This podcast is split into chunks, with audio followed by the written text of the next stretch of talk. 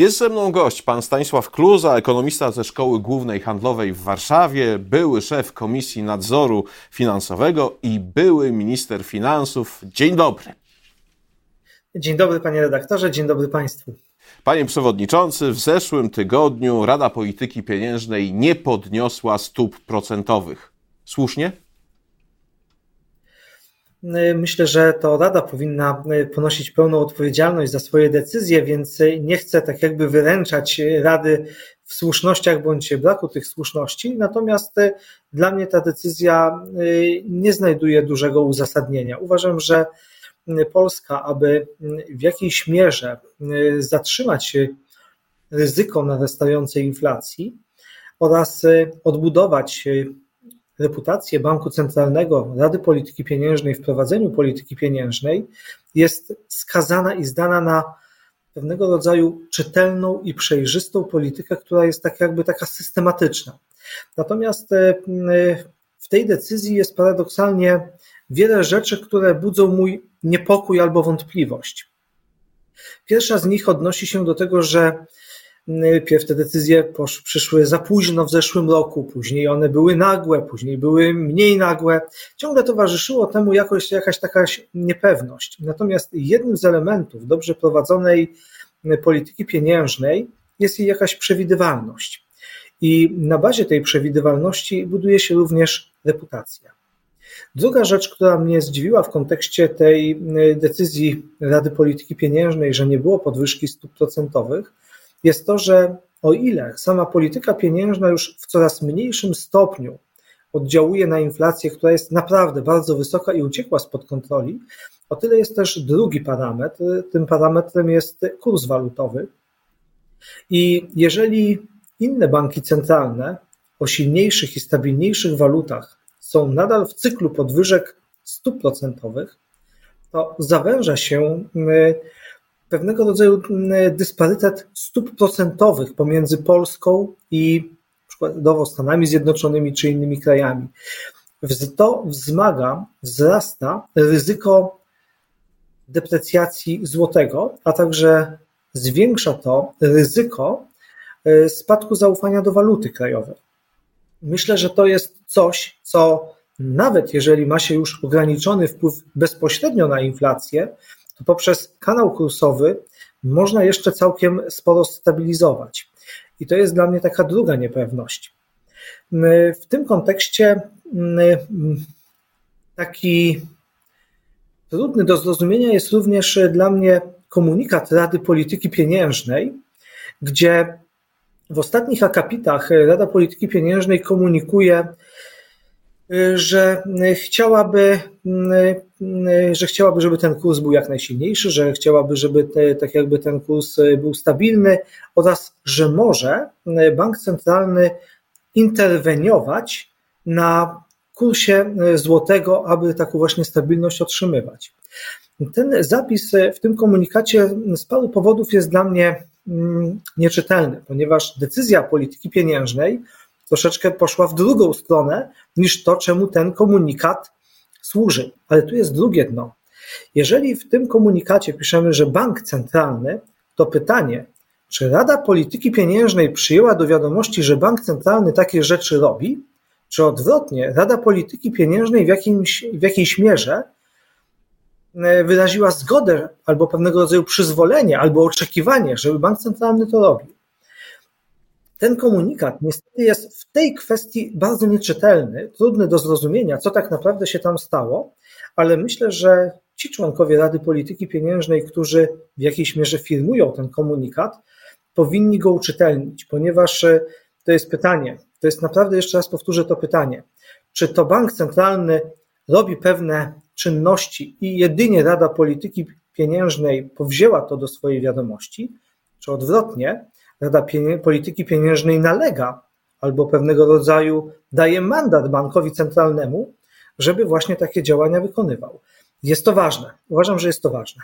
Panie przewodniczący, ten komunikat stał się zresztą przedmiotem sporu. Sporu zarówno w łonie samej Rady Polityki Pieniężnej, jak i sporu z prezesem Narodowego Banku Polskiego, Adamem Glapińskim, który oczywiście jest również członkiem R P P i szefuje tej, tejże Radzie. No mamy tutaj zaostrzający się spór. Ostatnie doniesienia są takie, że prezes Glapiński wraz z częścią Rady rozważa, czy nie podać wręcz do prokuratury pozostałych członków Rady, którzy no, na przykład krytykują jego działania. No, nie wygląda to na no, szczególnie, szczególnie optymistycznie, zwłaszcza w tym kontekście, o którym pan mówił. Jaki jest pana komentarz do tej sytuacji? To znaczy... To, że istnieje różnica poglądów pomiędzy członkami Rady Polityki Pieniężnej, to wręcz byśmy chcieli i tego oczekiwali, bo temu ma służyć gremium kolegialne, aby wypracowywać pewne rzeczy wspólnie, nawet jeżeli nie każdy będzie zadowolony z, ostatnie, z ostatecznego rozwiązania. Ale z drugiej strony, z tego co usłyszałem od pana redaktora, ten spór wykracza poza tak jakby spór ekspertów, tylko odnosi się bardziej do procedur. Można mieć odczucie, że gdzieś tam emocje jakieś jeszcze wchodzą w grę i taki spór jest czymś zdecydowanie złym. Jest niekonstruktywny i uważam, że może być szkodliwy. Pod tym względem myślę, że no w jakiejś mierze no opinia publiczna no powinna to tak jakby wiedzieć, jak to się rozwi- roz- rozstrzygnie, ale pamiętajmy o tym, że to prezes N B P jest odpowiedzialny za to, żeby tak jakby takie spory też rozwiązywać.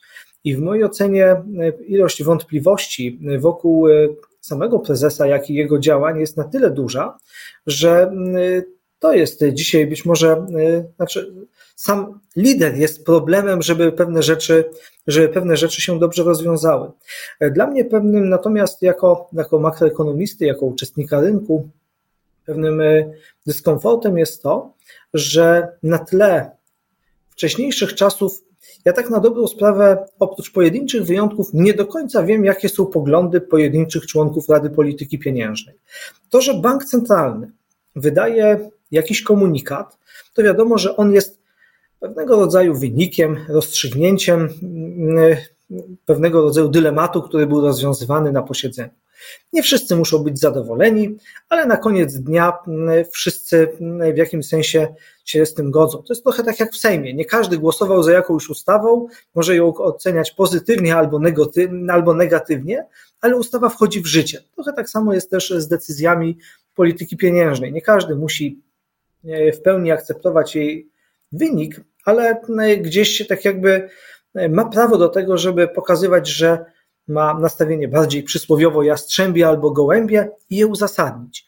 Dla mnie bolączką jest to, że jest bardzo, oprócz pojedynczych wyjątków, od razu zaznaczę, są bardzo mało obecni w domenie publicznej uczestnicy Rady Polityki Pieniężnej, ponieważ mam przeczucie, jakby tak jakby była jakaś taka niechęć, żeby umożliwiać im jakieś szersze wypowiadanie się.